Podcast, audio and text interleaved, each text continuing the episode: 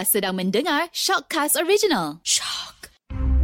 Jika anda diminta masuk ke sebuah bilik gelap untuk disoal siasat, apakah anda berjanji hanya akan berkata yang benar-benar? Tiada yang dusta atau selainnya, melainkan kenyataan yang benar sebenarnya. Mungkin ia pahit untuk ditelan, pedih untuk dikenang. Mengadaptasi konsep dark room atau bilik gelap, siri Shock Confession Bilik Gelap menggali dan membongkar kisah-kisah inspirasi rakyat Malaysia yang penuh tangis dan tawa.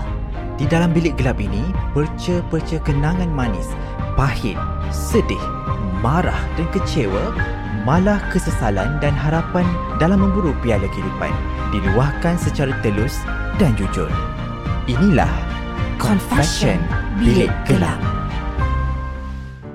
Hai, bertemu kembali dalam Shock Confession Bilik Gelap bersama saya Kimi Asyari dan seperti biasa Bilik Gelap yang tak pernah kosong ni, kita akan bawa ramai selebriti personality dan ramai lagi cerita yang menarik untuk kita kongsikan pada anda dan minggu ni special sikit. Kita tak bawa selebriti, kita bukan juga membawa personality tapi kita membawa seorang saintis. Okey, sebelum tu, uh, masa kecil-kecil saya ingat lagi cikgu cakap, nak jadi apa? Saya akan jadi saintis tapi uh, benda tu macam terkubur kat situ. Okey, jadi saya nak jemput Reza Rahman. Terima kasih kepada Reza kerana sudi bersama dengan saya dalam bilik gelap ni. Ya, sama-sama.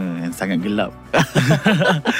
Okey, okay. sebenarnya macam mungkin orang nak tahu sebenarnya siapa Reza ni macam tu. Okey, kalau di Malaysia saya dikenali sebagai usahawan bio lah. Mm-hmm. Uh, sebab saya banyak terlibat dalam pembangunan produk terutamanya dalam bidang bioteknologi bersama dengan usahawan-usahawan yang lain lah. Uh, contohnya saya bertuah bekerjasama dan berkolaborasi dengan nama-nama besar dalam industri seperti Datuk Seri Siti Nurhaliza dan juga Dekat Timur dan yang lain-lain.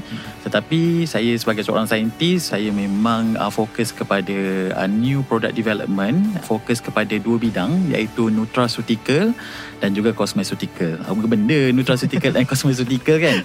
so nutraceutical tu adalah macam health supplement atau functional food, okay? And then cosmeceutical tu adalah produk-produk kecantikan yang memberi efek health. Maksudnya dia macam contohnya kalau dia pakai gincu tu, gincu tu bagi bibir you lebih lembab, lebih mungil macam tu. Hmm. So itu adalah saya punya bidang lah. Hmm. Tapi sebagai saintis kita ada banyak bidang. So macam saya, saya fokus kepada botanical drug development. Okay. Uh, dan lagi satu adalah uh, fokus kepada pembangunan kesihatan terutamanya cancer therapeutic. Uh, tu bidang saya lah. So I'm very serious, legit, verified, qualified and certified lah. So some people think macam uh, scientist ni just another orang yang buat produk tak. Actually kita buat produk based on ethical especially bila kita nak claim satu produk tu mesti ada bukti dan mestilah berasas. Hmm. Nak jadi Reza pada hari ni sebenarnya bukan senang ya kita kena lalui fasa-fasa yang berbeza. Jadi dalam banyak-banyak fasa kehidupan Reza tu, mana satu yang mungkin Reza mungkin ingat mungkin menjadikan Reza seorang yang kuat pada hari ni? Of course saya nak cerita pasal experience saya, pengalaman saya sebagai seorang pesakit kanser dan juga seorang cancer survivor lah. Hmm. Alhamdulillah. Cuma dia punya story tu agak uh, intense sedikit because saya merupakan PhD candidate uh, dalam bidang onkologi. Maksudnya saya kaji dalam bidang kanser tu sendiri. Saya dapat teori dan saya dapat praktikal. Macam tu lah. So yang inilah cerita yang saya nak share. Tipulah kalau saya cakap bila doktor beritahu you macam oh you ada cancer. Tipulah kalau saya cakap anda tak macam blackout. The world is crumble. Like macam wow blackout betul. Tapi untungnya pada saya sebab saya ada beberapa big why oh, I would like to share dalam confession bilik gelap pada hari ini di mana big why inilah menyebabkan saya menjadi apa yang saya ada pada hari ini. Contohnya saya rasa as much as saya ada cancer dan benda tu tak dapat dielakkan benda dah jadi pun I never look back I looking forward because macam saya cakap tadi Saya belajar pasal cancer Meaning saya ada torchlight. Okay Kalau orang lain tu dia blackout Dia tak ada torchlight So dia stay in the dark kan? Macam saya ada torchlight So saya ada Usaha untuk cari jalan keluar lah Okay Saya disahkan uh, Cancer stage 4 Terminal Hodgkin lymphoma uh, Cancer kelenjar Di mana doktor dah cakap DIL pun. Maksudnya DIL ni adalah Death in line Maksudnya tiada harapan. Kemudian saya dah ICU dan koma. Walaupun ini adalah kuasa Tuhan Tetapi saya nak cerita Usaha yang dilakukan Bagaimana saya Dari daripada cancer patient kepada cancer survivor.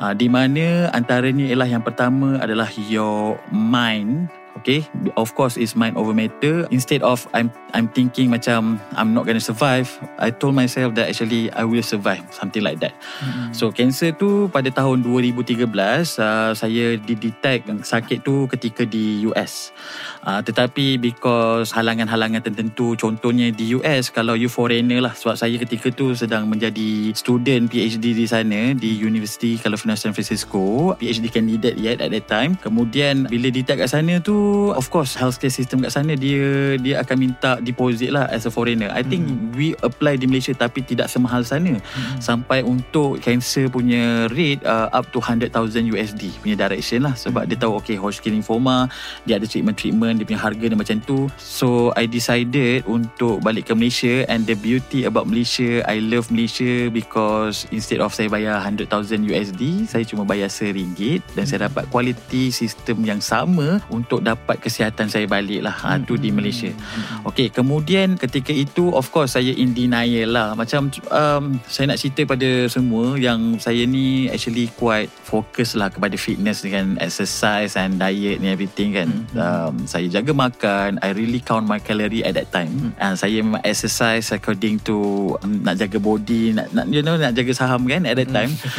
Tetapi yang saya tak sangka yang yang saya kena cancer. Actually kalau contohlah saya jika saya tidak mengamalkan pemakanan yang sihat, tidak exercise, kemudian saya kena sakit kan saya rasa okay I know what's the reason kan. Tapi bila you jaga makan, you exercise and you still get cancer So as a people dalam bidang sains kita faham ada benda yang you tak dapat control. Contohnya genetik kan? Ada benda yang you tak dapat control. Especially biochemical kat dalam badan. And up saya kena cancer ketika itu. Tapi sebenarnya Kimi I want to tell you waktu tahun 2013 yang saya kena cancer tu it was my second cancer. Uh, my first cancer waktu saya sekolah menengah. Uh, tapi dia tak dia tak consider macam cancer yang teruk macam saya kena yang second wave ni. Maksudnya dah tahu dah di sekolah menengah? Uh, di sekolah menengah tu saya kena tumor saya kena tumor colon tau. Saya dah kena bedah dah buang 7 inci semua dah. Hmm. tapi dia tidaklah seteruk bila dia datang kali kedua. Remember uh, cancer ni dia sentiasa akan bunuh tuan dia tau. Dia akan datang datang datang. So kecuali, kecuali kalau tuan dia tidak lupa daratan. Ha, nampak tak? So actually bila dah kena yang cancer kedua ni actually I dah ready. Dah pun nak pergi tau sebab it's second time. Cuma kenapa I tak boleh pergi? Sebab I tak pernah bekerja I tak pernah bagi duit dekat mak bapak. So I ni budak MRSM dapat program SPC Skim Pelajar Cemerlang di sponsor buat buat degree sampai PhD disponsor oleh pihak MARA.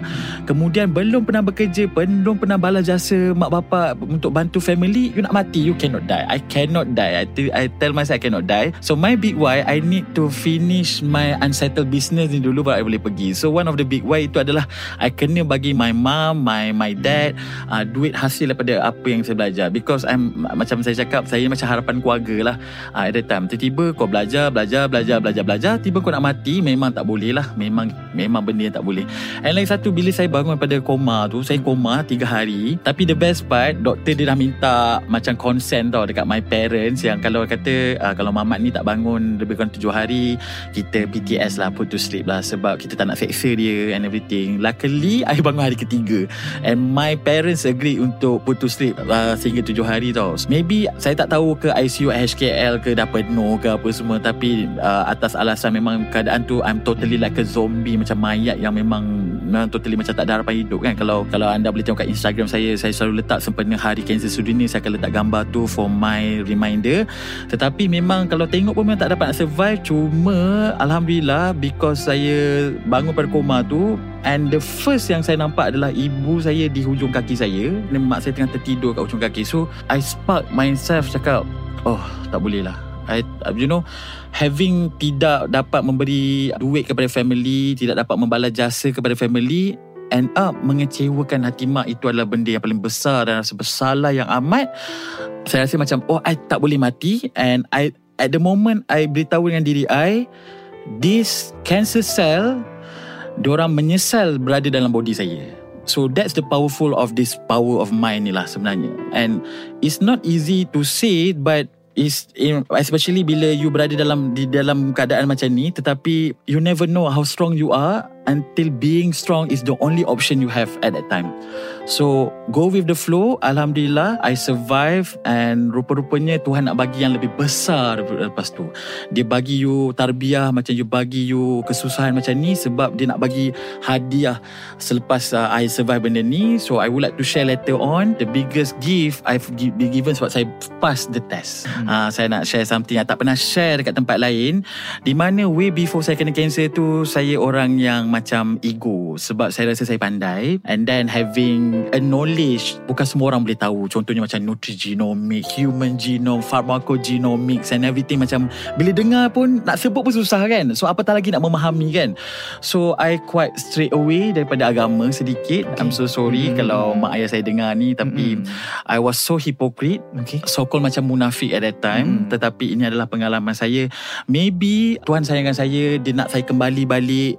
Apa benda yang saya tinggalkan tu dengan rasa segan saya beritahu bahawa saya at that time macam saya nak cari evidence base saya mencari Tuhan dan saya nak tahu bahawa betul ke Allah tu Tuhan saya ah so macam itulah dia punya direction. Mm-mm. tetapi because of this journey Momen-momen macam ni Dia menyebabkan saya tersedar Banyak benda yang kita perlu appreciate. Okay, Banyak benda kena appreciate. Contohnya macam support system uh, Family Adik-beradik Kawan-kawan. Dan ketika you sakit You boleh kenal siapa kawan Siapa lawan tau Kimi. Mm-mm. Yes Kadang-kadang You rasa Dia ni biggest supporters you. Tapi bila you dalam keadaan susah Actually no. He's happy and clapping. Applause lagi macam wow. Kadang-kadang kita boleh kenal Real friends Or, or people-people yang betul-betul Yang yang really support you Ketika you dalam keadaan macam ni. Itu adalah momen-momen yang saya sangat appreciate lah. Kalau Kimi tanya Momen yang sedih ke apa uh, Saya tak boleh nak cakap benda tu sedih. Sebab Hmm. it's just another chapter in my story. It's not the whole book punya story. Sebab I was told by Amarul Harundin uh, One of my kira macam my idola Mm-mm. dia kata if doesn't end well itu bukan bahagian terakhir itu bukan the end. So dalam sesuatu novel ke dalam sesuatu buku cerita ke dia mesti berakhir dengan baik. So Mhm. kalau contoh you rasa keadaan tu tidak berakhir dengan baik maksudnya itu bukan you punya pengakhiran. Ah okay? And lagi satu konsep yang saya buat uh, jika saya hadapi momen-momen yang sangat sentimental macam ni I always tell myself yang sometimes you win and sometimes you learn not sometimes you lose. Contoh lah eh, kalau teknik yang saya apply contoh oh I have a very high inflammation menyebabkan kanser saya mudah merebak dengan cepat because of this inflammation. And I tried few biosubstance seperti curcumin and then curcumin ni pada turmeric lah. Sorry I sorry I kelas sains tiba-tiba kan. Macam but okay. one of the one of the bahan yang boleh meredakan keradangan atau inflammation ni ialah ya, kunyit. Tapi dalam kunyit tu bahan aktif dia nama dia curcumin yang boleh menyebabkan penurunan keradangan tu atau inflammation tu. Tetapi bila saya try curcumin and it doesn't work. So saya tak perlu kecewa. Oh, I've learned rupanya maybe for Hodgkin lymphoma cancer, curcumin doesn't work. What if I try another bioactive contohnya bromelain daripada pi- pineapple and somehow it works. Nampak tak? So that's why I said sometimes you win and sometimes you learn, not sometimes you lose. And okay, that's the very good moment for myself. I always tak tahulah macam contoh sekarang lah because of PKP last year, Okay. uh, saya sangat saya sangat lupa daratan lah, tak jaga makan dengan baik kan. Mm-mm. You panic buying Mm-mm. and then somehow you banyak makan processed food. Okay. Okay. Mm. Um, Nugget semua. Yes, nugget tempura, hot dog. Yang the best macam hot dog dalam ada cheese, black pepper, you know that kind of thing. So, I'm as macam people macam I, I'm a, I'm a people yang dalam bidang nutrition kan. I know that actually processed food is not good. Tapi I still macam nak enjoy sampai lupa daratan. And end up you tak boleh keluar rumah and then you start dengan tengok cerita Korea and everything and you indulge of this thing. Ah tu saya cakap tadi bila you lupa daratan benda tu datang balik. So yes, I'm having a problem now Mm-mm. kesihatan. Tapi the way I pujuk myself I cakap Reza last time you beat stage 4 now stage 1 is nothing. Ah macam itulah. You, I always turn into into something yang positive lah macam itulah. Is that will be something I can share to most of people. Cuma I believe semua yang experience yang saya share tadi macam saya straight away daripada agama dan yang lain-lain tu lebih kepada macam peringatan supaya macam well is the world doesn't evolve around you saja. It's not just about you. It's, it's actually is holistic. Dia ada kaitan dengan orang-orang lain. Sometimes macam contoh uh, rezeki you dalam rezeki you ada rezeki orang lain benda macam tu. So being ego and being hypocrite ni is something yang I try not to jadi balik macam dulu lah Okay, bila kita nampak sekarang eh, ramai yang mengalami mengalami depression dalam kehidupan. Kadang-kadang depression tu benda-benda ringan je. Ah, ya. Kenapa uh, dulu zaman-zaman mak ayah kita, bapa-bapa kita tak ada pun depression tu sangat kan? Zaman-zaman sekarang ni ramai depression. Oleh kerana antara sebabnya adalah bila kita compare diri kita dengan diri orang. Pernah tak benda tu berlaku dalam kehidupan Of course. Okay. of course. Dan macam mana Reza uh, untuk hadapi benda ni? Especially macam orang saintis macam saya kan I've been compare macam Oh you don't have the title Macam Oh you're not a professor You're not a doctor Whatever Tapi Comparison tu I always make it as a, a challenge lah kan Sebab Orang yang judge kita ni Itu normal People can judge But at the end of the day Allah God will justify lah benda tu And macam mana you nak perceive benda tu comparison tu terpulang tapi always look at the good side. Sebab apa? Kenapa sekarang ni common? Okay nak jawab soalan Kimi dah. Kenapa tiba zaman ni common depression kan? Sebab yang pertama people self diagnose dia sendiri yang macam beritahu oh I depression. Okay so sebenarnya untuk untuk kita nak uh, beritahu diri kita ni depression we need to go some screening. We we need to you know kita kena truly diagnosed by someone yang certified qualified verified to tell lah. But tapi, tapi tak apa maybe dia rasa depression tu something yang dia rasa macam, Macam oh because trend. of this some, trend tu satu tapi dia rasa macam because of this dia menjadikan sebagai alasan dia tak boleh buat apa-apa yang lain. Because saya nak share satu experience saya pernah nampak someone put a suicidal thought into writing in IG story tau. So and then I tanya dia uh, you okay? And dia kata oh I tak okay I depressed and everything. And I tanya kenapa? Because oh dia ni insta famous kemudian dia punya follower dia menurun. And because of tiba-tiba algorithm IG tu dia macam dia akan buang fake account tiba-tiba macam menurun Hmm. ataupun dia beli bias uh, dia, dia apa ni dia beli followers Hmm. and tiba-tiba dia macam depressed job dia tak banyak so dia depression so I I pandang dalam I, I tengok dia macam wow that kind that kind of thing pun boleh kena depression you know Hmm. uh, sebab well kita tak berada kat situasi dia maybe sebab itu dia punya bread and butter dia kan so dia tak boleh nak survive But, tapi macam for me kalau tengok macam tu Wow, kalau dia disebabkan kehilangan followers dan tak dapat job buat review pun boleh depress. What if kalau dia hadapi situation macam kena cancer ke atau yang lain? Nauzubillah, I tak ada doakan macam tu. Tetapi rupa-rupanya kita kena faham bahawa setiap orang ni dia diberi ujian atau tarbiyah tu according to apa yang dia boleh hadapi sebenarnya tu. Okay? So bagi saya kalau depression-depression macam ni, always look at the bright side and please seek help. Okay?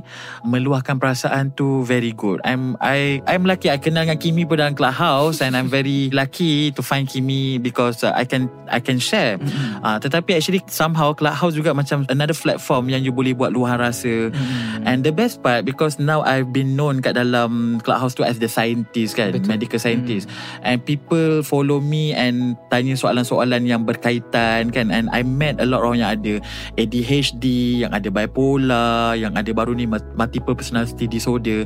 So the best part is not about kita bagi medical advice, it's against ethic uh, as a medical professional, tetapi kita at least boleh dengar luahan rasa tu. So actually last time it doesn't matter you ada depression ke anxiety whatever but the communication helps very very much hmm. very very good kalau you boleh share and clubhouse is one of the way kalau you rasa you tak boleh mampu bayar psychiatrist ke everything you you can find someone can lend their ear to to listen to your problem Jadi macam saya melihat Reza pencapaian dari segi career tu kita nampak macam dah kita dah solid lah macam uh, Reza dah tahu dah dapat apa yang Reza nak dari seorang Alhamdulillah. saintis ini Ya. kan. Jadi apa makna kejayaan sebenar bagi Reza? Macam setengah orang melihat kejayaan tu rumah besar, kereta Hmm. besar. Macam apa makna kejayaan bagi Reza sendiri? Wow, act- actually Hakimi, I memang boleh cerita macam mana I created my own kejayaan definition tu based on my experience. Sebab ada orang betul macam Kimi cakap, dia punya tanda aras kejayaan dia macam contoh kaya, kereta, rumah and everything. But that was me before.